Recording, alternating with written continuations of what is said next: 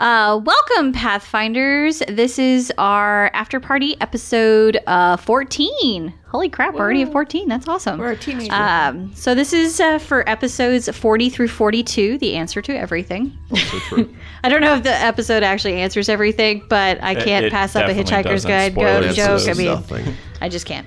So quick recap. So episode 40, that's when we fought Ekrem and the cultists, and we found out about their fun tattoos that make them go boom. Kaboom. It's true. I like that element to it. I thought it was a whole lot of fun. And it's a good excuse for, it gets around the classic, then we speak with dead and learn all the answers. And it is a little bit of a kick to the cleric that's like, okay, well, I'm just going to start speaking with dead to these people. But or if you're the kind that's like, we take no prisoners, we're just going to, make sure everybody's dead and then we'll figure out what happened. Am I the only one that just thought of Kingsman and how everybody's head exploded? Huh. No, I didn't think of that, but now I am. So thanks for that. But it wasn't just their heads; it was their whole body. Yeah, it was their whole body. They exploded into fire snakes. Yes, actually damaging the people around them, and then setting off a chain reaction because they killed one of the people next to them with the fire snakes. Yeah, that was very much like the Kingsman, where like all of a sudden it just starts like everybody's head starts popping off like fireworks and stuff. And that's why you don't play with fireworks in your head. I always like elements like that where. You have a secret society that exists in the world. Of course, they would find a means by which to remain a secret society. Yeah. Through something other than just like, if any of us fall, stop and chop their heads off before you run away. So I appreciate how it plays the villains as being intelligent. Yeah, because a lot of times you fall to that trope of, they're like super dumb. Like they just left their journal lying around unencrypted so that I can sit and read their entire master plan. Well, they did leave a note behind. I mean, a little bit. We did learn who the Forgotten Pharaoh's name, or what his name is, Hakatep, the Sky Pharaoh. Indeed. Yep, and Onuris knows something about that, but he's not talking. Sharing unsurprisingly. I know nothing. That's lies. That was the worst bluff roll ever. That was like that one right there. That one for sure. So what are our theories? She says as she looks shiftily around. So my theory is that Onuris is somehow related to that person. I think so. I had a theory that he was the Sky Pharaoh, but I think that's too far. I think that's a little much. Yeah. Well, what do you know? He could have been the Pharaoh that hid the stuff from the Forgotten Pharaoh. Oh, yeah. Yeah, that could be it. Who I keep wanting to say Jatembe, but that is wrong. That is Jaredit the second. Dejarda. Is Jaredit. He was the son of Jaredit. So Jaredit the second, that's what my money's on for Onuris. Okay. I don't know why he's calling himself Onuris, though. But what do I know about history? Pharaoh. My character knows very little. Maybe that was his like pre-Pharaoh name. Then they changed their names when they became Pharaoh. Yes, you have a Pharaonic name, which is separate from your original one. Most of the Pharaonic names are directly related to deities. So if you have something like Hekara, then it's the Ka is actually still in reference to Ka. So it's something like the blessed spirit of Ra. So like their names are almost more, it's not necessarily a Pharaonic name so much as like an honor fix. Makes sense. So that's my money. That's where my money's at. Okay. Another thing happened during the fight with Ekrem, which I don't think it didn't get a lot of attention right there. I'm interested to see if it's going to get a little bit more play later on. I've been accused on occasion of picking a little bit too much fun at Citra, who does feel bad for killing Valeriana, or letting her bleed out. But no, Onuris killed a dude. Did I? Wait, what? Onuris killed Ekrem in that battle. Onuris dropped him down, he bled out, and then exploded. Yeah, but the rest of the fight was still going on. I didn't have time to stop and stabilize him in the middle of the fight. It's the same thing that happened with Valeriana, though, and I still took that death, so ha! It's hilarious that the two people that give me the most crap as Sagira, they give Sagira the most crap, are the ones that have actually killed someone, and Sagira ambiguously has not. Yes, but Sagira always wants to start a fight and doesn't want to talk about it. At least Sagira loves fights. And Onuris try to like talk it out first. Citra will stab you and then put pressure on the wound. Yeah, and I mean, anytime we've had somebody down after a fight that he's been able to, Onuris has tried to stabilize them. Like he would have stabilized Valeriana, she just bled out before he had a chance to because Sagira was on the ground. Yep, Sagira was on the ground. And wasn't Kelru bleeding out too? So of course he's going to pick Kelru before Valeriana. Oh yeah, because we had a 50-50 shot on who we picked, and we picked Kelru. So Kelru, like, Valeriana. He was probably more reasonable. I mean, Onuris would have stabilized gang dude whose name I don't remember. Ekrem. There you go. Just killed the man. That's a Heather thing. I'm really bad with names, which is part of the reason I'm glad I keep the timeline because they're written down and I can look at them when I need to. Onuris is like, I don't remember that peasant. That is not how that is at all. Onuris would remember the man's name. That's just like I said. That's a Heather problem in real life too. So, hey, maybe it'll be a bonding thing over... I mean, Onuris probably feels a little bad about it, but he's also one of those crazy cultists, you know? So, I mean, he probably feels bad because, hey, that was, like, not a monster, but also on the same side of it, he was probably going to die anyway, so... Well, maybe it'll make an interesting opportunity for Onuris and Citra to bond over, like, self-help stuff. Yeah, they can go to church and light some candles. Yeah. Or they could talk about their feelings. Oh. Or make Rachel, fine with that. Make Rachel happy and finally talk about their backstories. I mean, we will eventually. It's inevitable, but... Curfew pacing of... Yeah, I mean, that's exactly what it is. Like, in-game world, I expect to be through all 6 books in 1 month. Probably. Wow. At the pace we're going, very possible. We do never sleep. Well, it's also like every book is like 3 or 4 days. Enjoy regaining your spells, Onuris. You only get to do it 30 times. All right. Well, then moving on. Episode 41 is where we got to meet your old boss. Yeah, the Viper. Yeah, I don't like that guy. Screw him. He's a weird dude. None of us really like him. I love the bejesus out of him. That means Sagira hates him, but... Yeah. As a player, I love him. He's hilarious. Yeah. I actually do enjoy him as a character, but Citra's like squinty eyes at him because she's very suspicious. I mean, he can't be trusted. He's a criminal. So there's that. He's like a mafioso. That was the episode where you and I got stalked. Oh, yeah. You got a creepy love note, and I got... And by you and I, she means... Citra and Sudi. Yes. So, You're pointing people, at... People can't see me pointing. Well, I was hoping he would say something, stood there and stared at me. Because I had that moment where I was like, what are you talking about? Sudi got his riddle note that we haven't really been able to do anything with. Yeah, Sudi got his love note. I don't know if that's a love note. It's so creepy. That's why I said creepy love note, because I'm not sure if it's actually a love note, if it's weird. Maybe it's a love note from Valentine's movie. And then Citra found salt. Yeah. Natron. I found Natron in my room. And a creepy, shadowy figure. Yeah. Which is weird. I don't know if we were stalked by the same person. Exactly right. I think Sudi's stalker is Sphinx. Because it's very riddle-like. Is it a, like... Is it another catfolk? Well, is she yowling at your window at night? No. She could have just caterwauled and had it. You have a girlfriend. No, I definitely have a girlfriend. No, I'm just really curious because it's like, I assume there was still guards and stuff. So like somebody had to go up for the Temple of Bastet, had to go through the rope ladder up, past whatever guard they have there, sneak into my room and like drop the letter, and I'm just like, are you a ghost? Unless they could fly. Or a really sneaky monk. Or can cast invisibility. Or one of the other ladies at the temple. Oh. Maybe they've been watching you this whole time. Maybe there's some drama going on. Sudi won't do well in a love triangle because that's just too socially awkward. He barely knows how to talk to like one girl, like let alone two girls catfighting over him. That is not a love note. That is a creepy stalker riddle. Oh no! It was very creepy. Yeah, that is not creepy. How you woo a beau. She has a giant pile of his brushed off fur that she just sleeps on like a pillow. She made a doll, a little cat doll. She's like Helga Pataki with her her little shrine to Sudi. Uncool. What a weird Hey Arnold reference. Yeah, I like that show a lot. Also, I loved that show. I never watched that show. Sad. Wow. I didn't have cable growing up. As far as the person that snuck into your window, I think it's like... I kind of thought it might have been my brother. Yeah. Some kind of undead.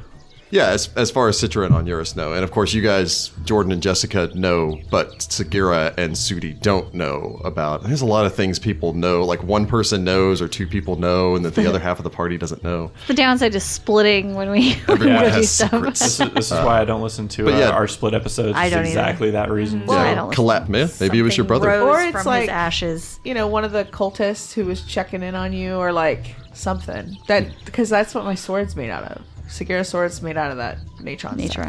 That's actually but interesting. Yeah, but your sword doesn't leave little Natron puddles. We would have noticed those in the fight. Well, no, but there was Natron all over the floor in the warehouse whenever you were in there. So because that's where they make the mummies. Well, no, I think what she was saying is that the idea that one of the cultists was there and still had Natron on his clothing. So when he fled so quickly, he left some behind. Could have been. Okay. I mean, it could also be an undead, some sort of intelligent undead that... Yeah. It would have to be something corporeal to leave a physical trace behind, though. It's true. Yeah. Because that wasn't like ectoplasm or anything. Well, not entirely, because ghosts can leave some sort of imprint of things. Like, leaving behind Natron would be a little bit weird. Yeah, that doesn't... But like handprints on windows. Yeah, but I'm saying it left behind Natron. That was identifiable as Natron, so it's got to be something corporeal. Yes. The ghost left behind that after flying over and giving Sudi a love note. Telling you maybe the ghost is desperately in love with Sudi and then thinks that Citra is a threat. Anyway. I don't think they're the same person. I don't think they're the same person. I was going to say this is some messed up like Yandari level stuff because I'm like, you could just talk to me and I could tell you that is definitely not a thing. You need to be afraid of this girl over here, you know, pointing over to his girlfriend, his actual girlfriend. Oh, okay. I was like, Sagira's not dating you. No. I was just meaning like Dries. Oh, so. Okay. But that was episode 41. And then episode 42 is when we went and met with Septi to help the locals in hope of entering the dead city again, like getting permission from... Who's like sicking neutral, horrible things. Yeah, the weird dog things. So we ended up stopping a riot that was starting at the Hall of the Blessed Rebirth. Oh, yeah, and we saved your daddy, Sagira. And we met your daddy. He's not really mine. Well, I met him already. My daddy. Well, so okay, you're like stepdad, I guess. He's your kind of, yeah. Well, it was until it's just like a few days ago you found out he wasn't your dad. No, I knew he wasn't my dad for a while, but he raised me until I ran away. Well, so. Sagira until she ran away. Yeah. And had to deal with not necessarily confront her father so much as, you know, see her father an awkward situation with her mom being. Yeah, this has been a rough week for Sagira. Yeah. And she doesn't handle emotions well. I mean, it's essentially she finds out her mom died. She pretends she doesn't have emotions. And then she finds out that her mom is back from the dead. And the guy that raised her, not her birth father, is stealing her body while she's still an undead. And she just doesn't handle emotion. She thought these people were dead to her. And she had not thought about them in a long time. And then suddenly, not only are they back in her life, but they're part of this insane undead uprising. And she's just... not sure what to do with that.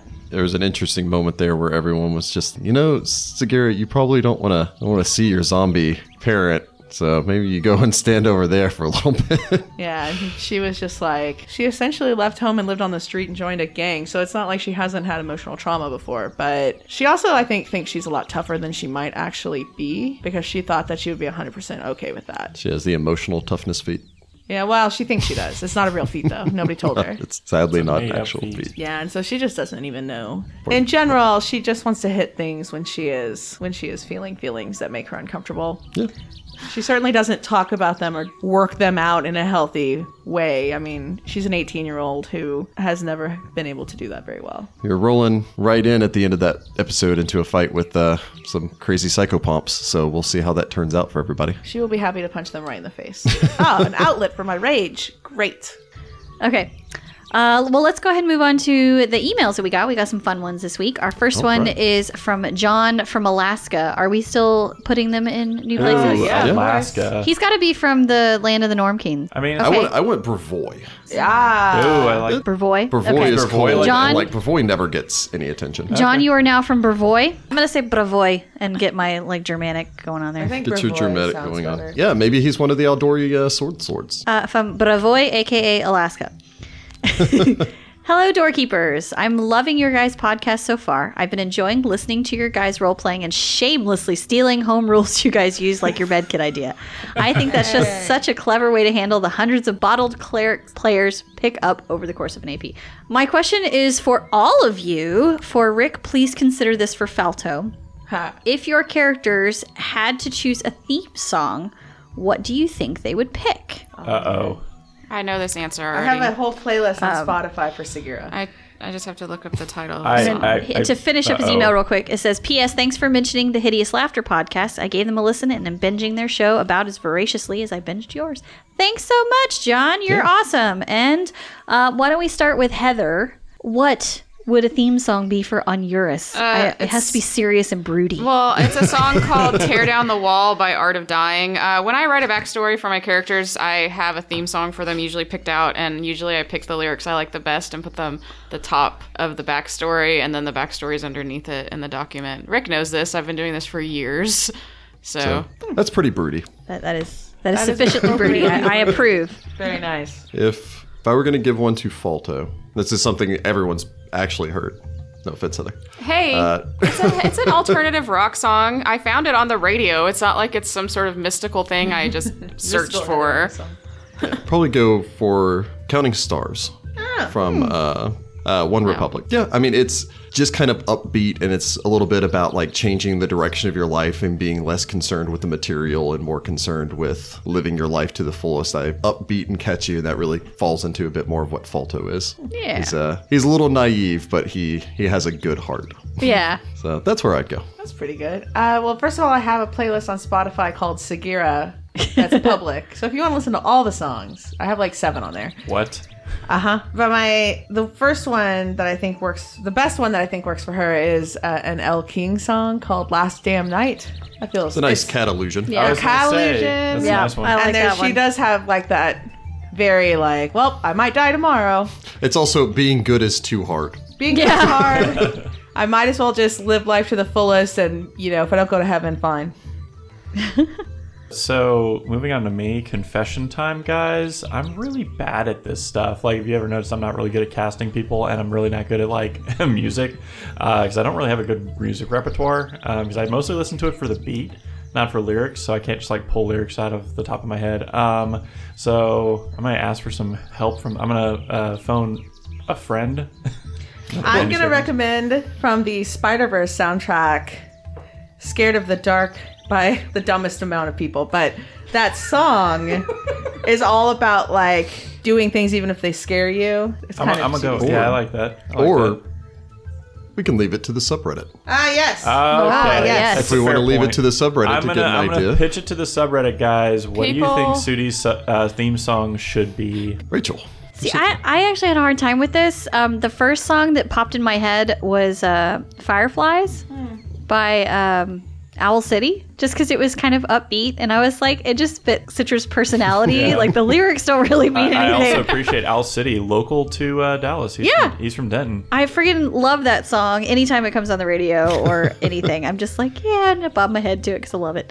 I'm a huge Blue October fan, and I was trying to go through some of their songs because I was like, there's got to be one that fits Citra. Blue October songs? Yeah. What about Inner Glow? That was actually the one I was about to say. Yeah. Inner Glow, which is just, I just love that song. I think it fits her. Go find the lyrics; they're good.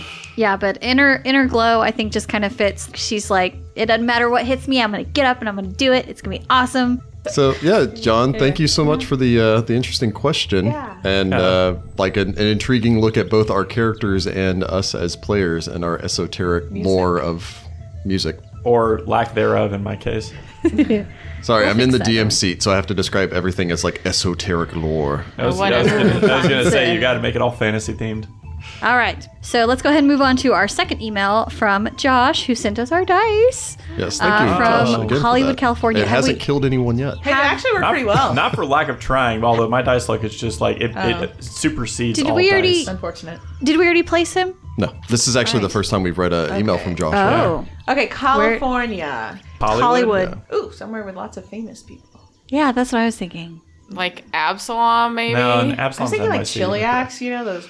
I have an idea for this, and it may be a little negative, but I think West Crown, which is West the capital Crown. Of the Chelaxian murder plays and operas. I think that's what you're thinking. I mean, Hollywood's a little backstabbing, but this would be literal backstabbing. Yeah. Yeah. Okay. You know what? That's pretty fun. So, also, West Crown's kind of a cool place. Yeah, you gotta pick up your adventuring hat because you got some stuff to figure out. Yes. Yeah.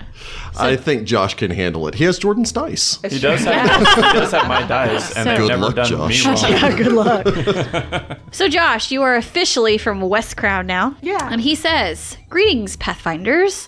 Wanted to start off by sending holiday greetings and thanking you for all the hours of entertainment, excitement, and suspense you have put us through. Oh my God! You have inflicted on the world. It's so hard to read things. I hate this. Okay, aren't you like a teacher? That means I can still screw up. Wanted to start off by sending holiday greetings and thanking you for all the hours of entertainment, excitement, and suspense you have put out into the world.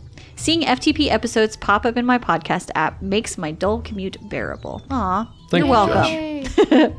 I had a question for the gang. I was wondering, now that you have almost 2 full days duration of the podcast out into the world, has anything changed in your approach playing a session for the show versus your non-aired gaming sessions? That's his first question. We'll pause there and answer that one first. Sure. I mean, the microphones in front of our face is the obvious one. Yeah. We snack at our normal games, but we are not going to inflict that on all of you to hear the crunch, crunch, crunch of potato chips in your ears while we're working. The game doesn't get interrupted by pizza delivery or anything like that, although we also tend to record somewhat earlier in the mornings. How about everyone throws out one thing that they note that is different?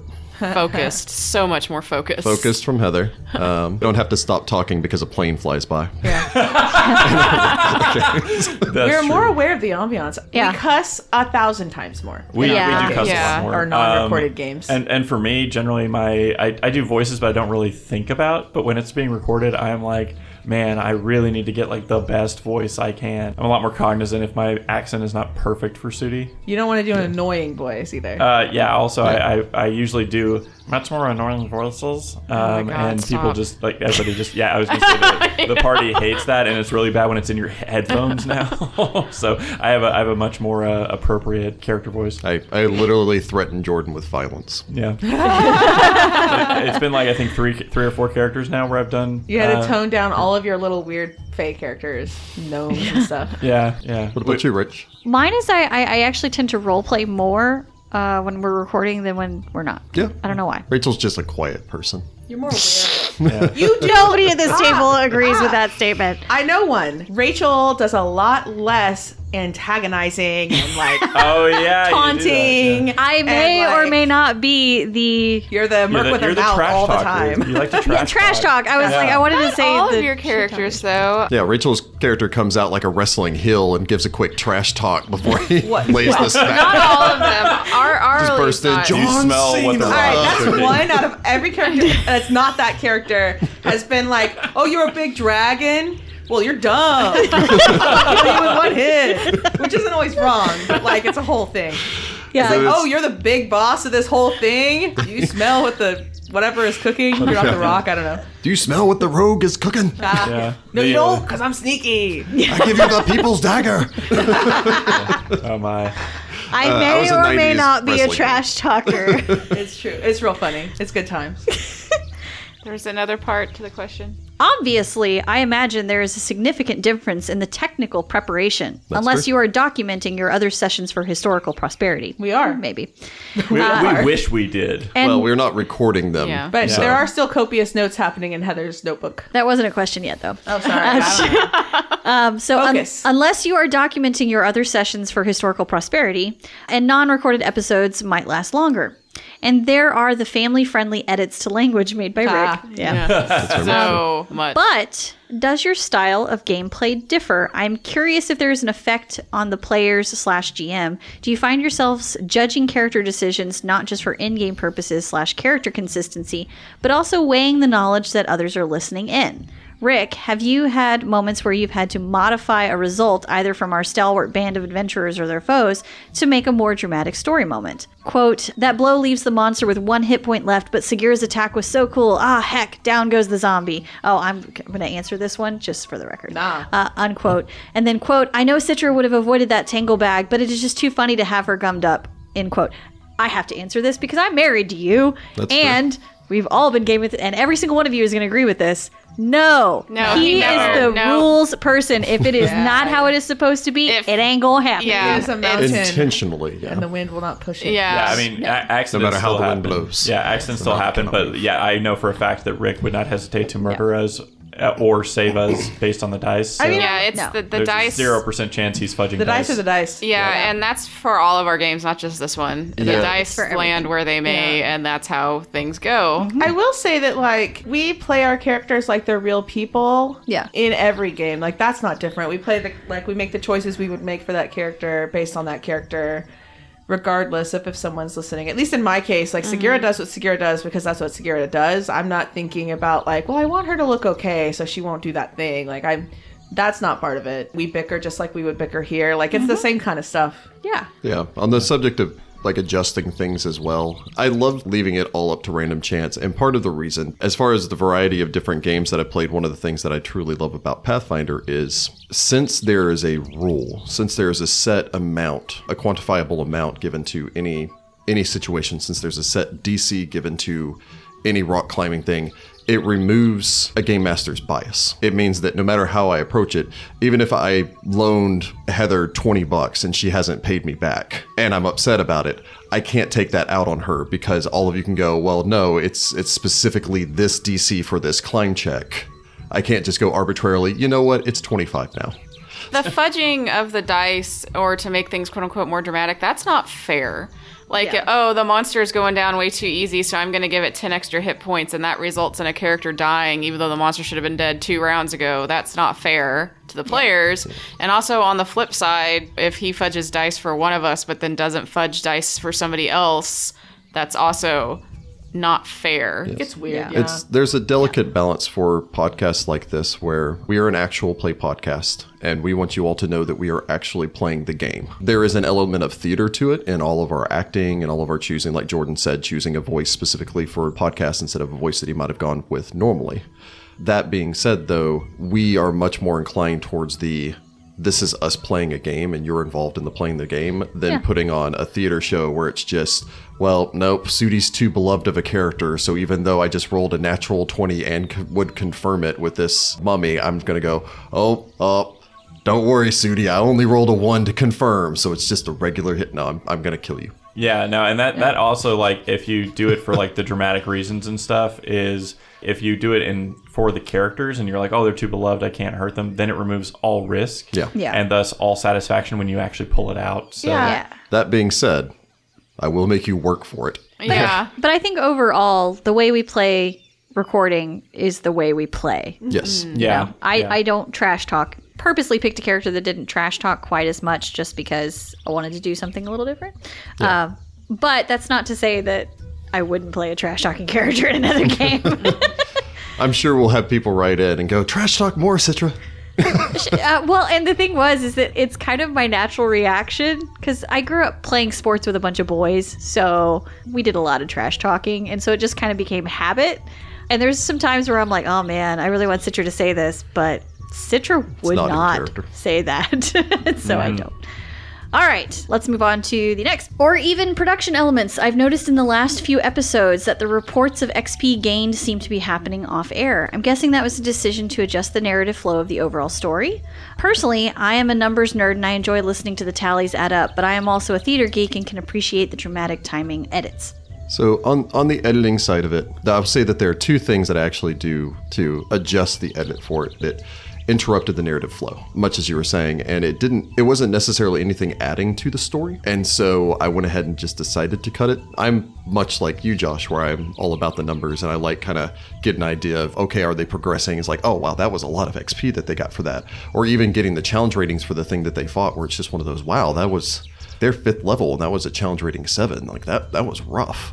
Not just hearing the combat, but even knowing that it was supposed to be that rough and it wasn't just Jordan rolled poorly. It's always my fault, guys. The other things that I'll do sometimes is I'll edit down.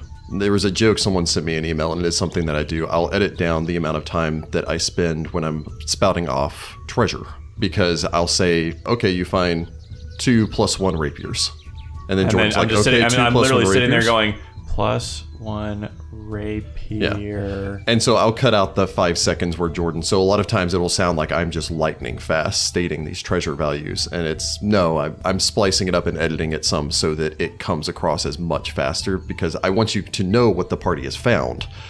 But I also don't want you to have to listen to 2 minutes of Jordan silently writing off to the side. or muttering, because I do mutter when I write. Well, and part of that is just being responsive to feedback. We're going to take feedback and kind of run with it. And, well, when it makes sense and when it comes from a multitude of people and that sort of thing, you know, we're going to incorporate it to make a better show. Yeah. Yeah. I'd like to think, having listened back to our earlier episodes and listen to our most recent ones, we've changed up our equipment, we've changed up our formatting, we've changed up a lot of things to steadily improve with the goal of just eventually being as good as we absolutely can be for all of you. For sure. But especially Josh. Yep. It's all for you, buddy. Our fine folks out in California. We love you guys. Man, yes. California loves us. To end his email, it says, anyway, again, thank you for all the fun and camaraderie you share with us all. If all of you ever find yourself out in my neck of the deep, dark woods, please allow me the opportunity to buy you a beverage of your choice or two and express my admiration. I can't say that word today. Oh my gosh. Admiration.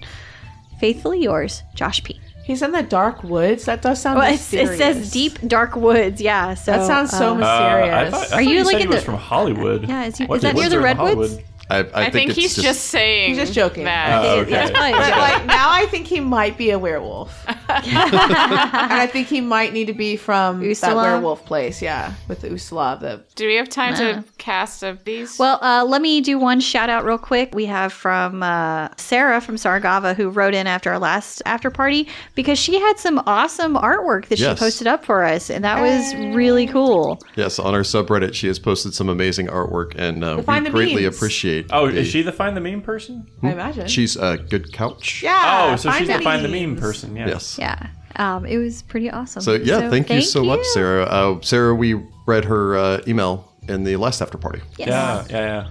Yeah, so.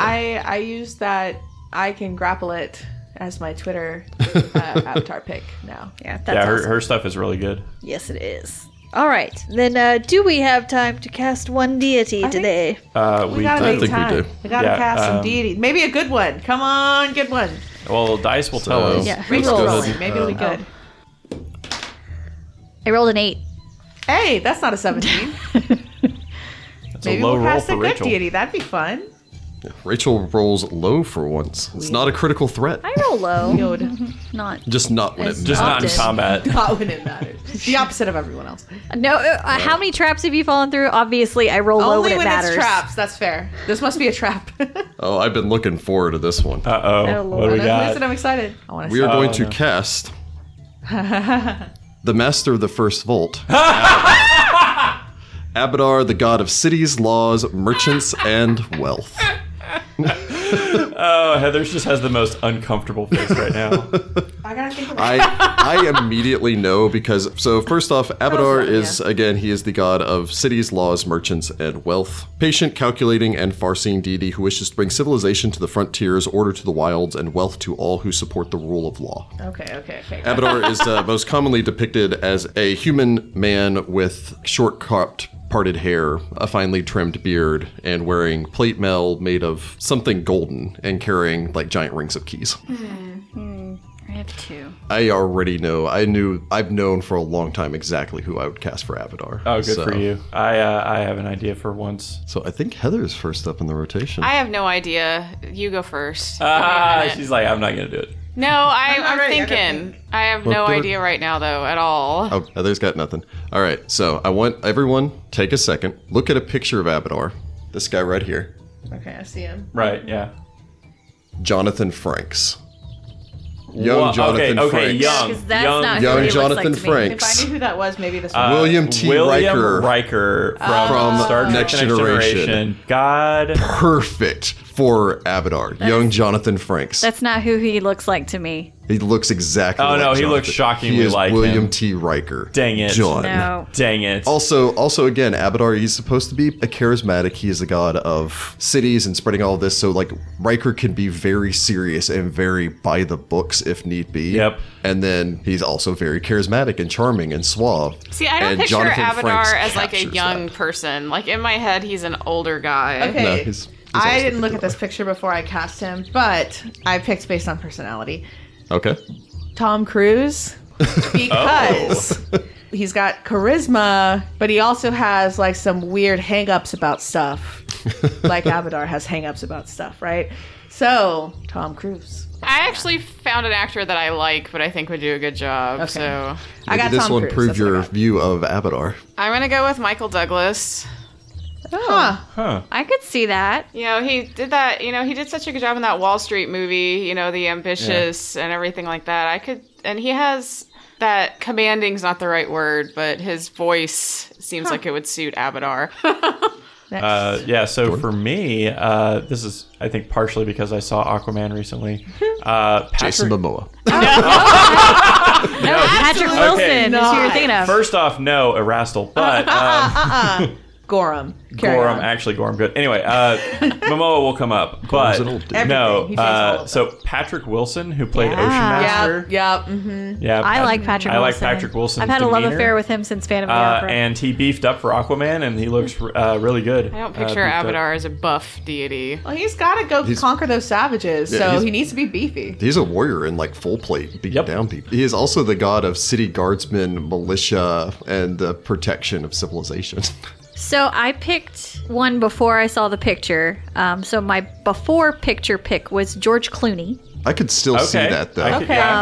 Because I'm like, he just has, he's very charismatic, but man, he could play. Sometimes, like, I remember him from his ER days where he was a bit of a doctor, but, like, you couldn't help but like him. And that's kind of how I imagine Abadar.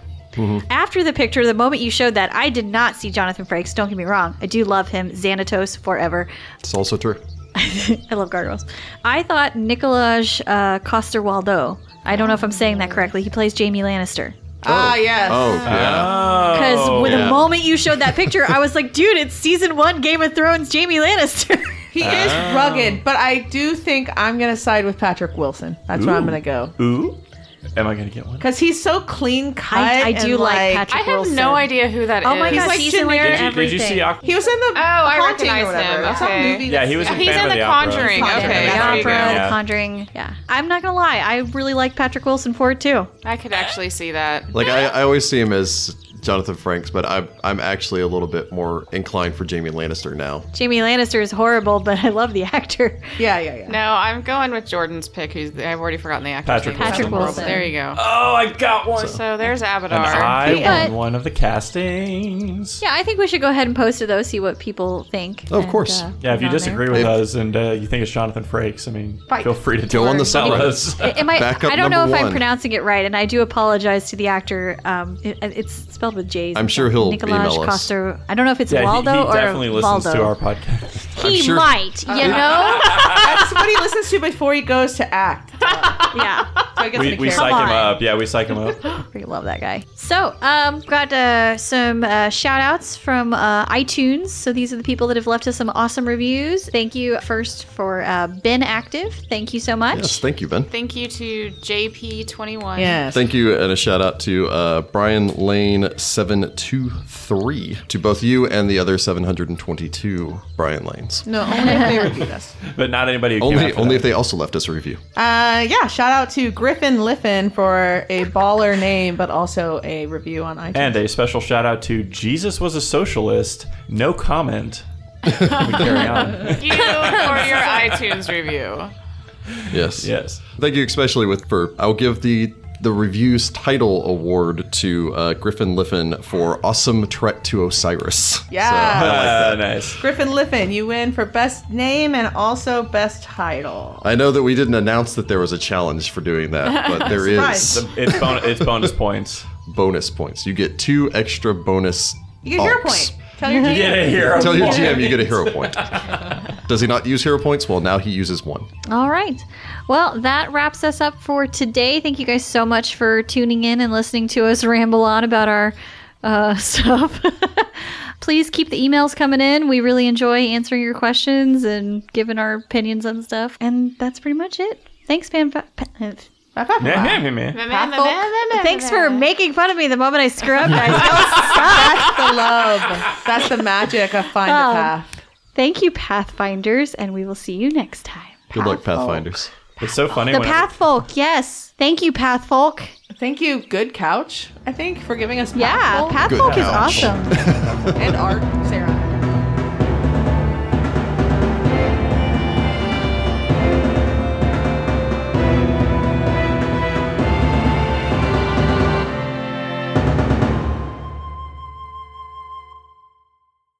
If we are a gang, can we be like a 1950s style? We snap our fingers and do dance moves. Leather jackets and pompadours? No. Yes. Or West Side I want to wear pinstripes. Okay. Or the... gangs in New York style is what you're thinking. Yes. Or the gangs from Michael Jackson's Beat It video? No. I was thinking Outsiders. Anyway. Yeah, more like greasers and socias. Warriors. I don't want to be a soch, though. They suck. Well, yeah, socias kind of suck either, but whatever. Yeah. Anyway, okay. So we'll start that from the beginning, actually.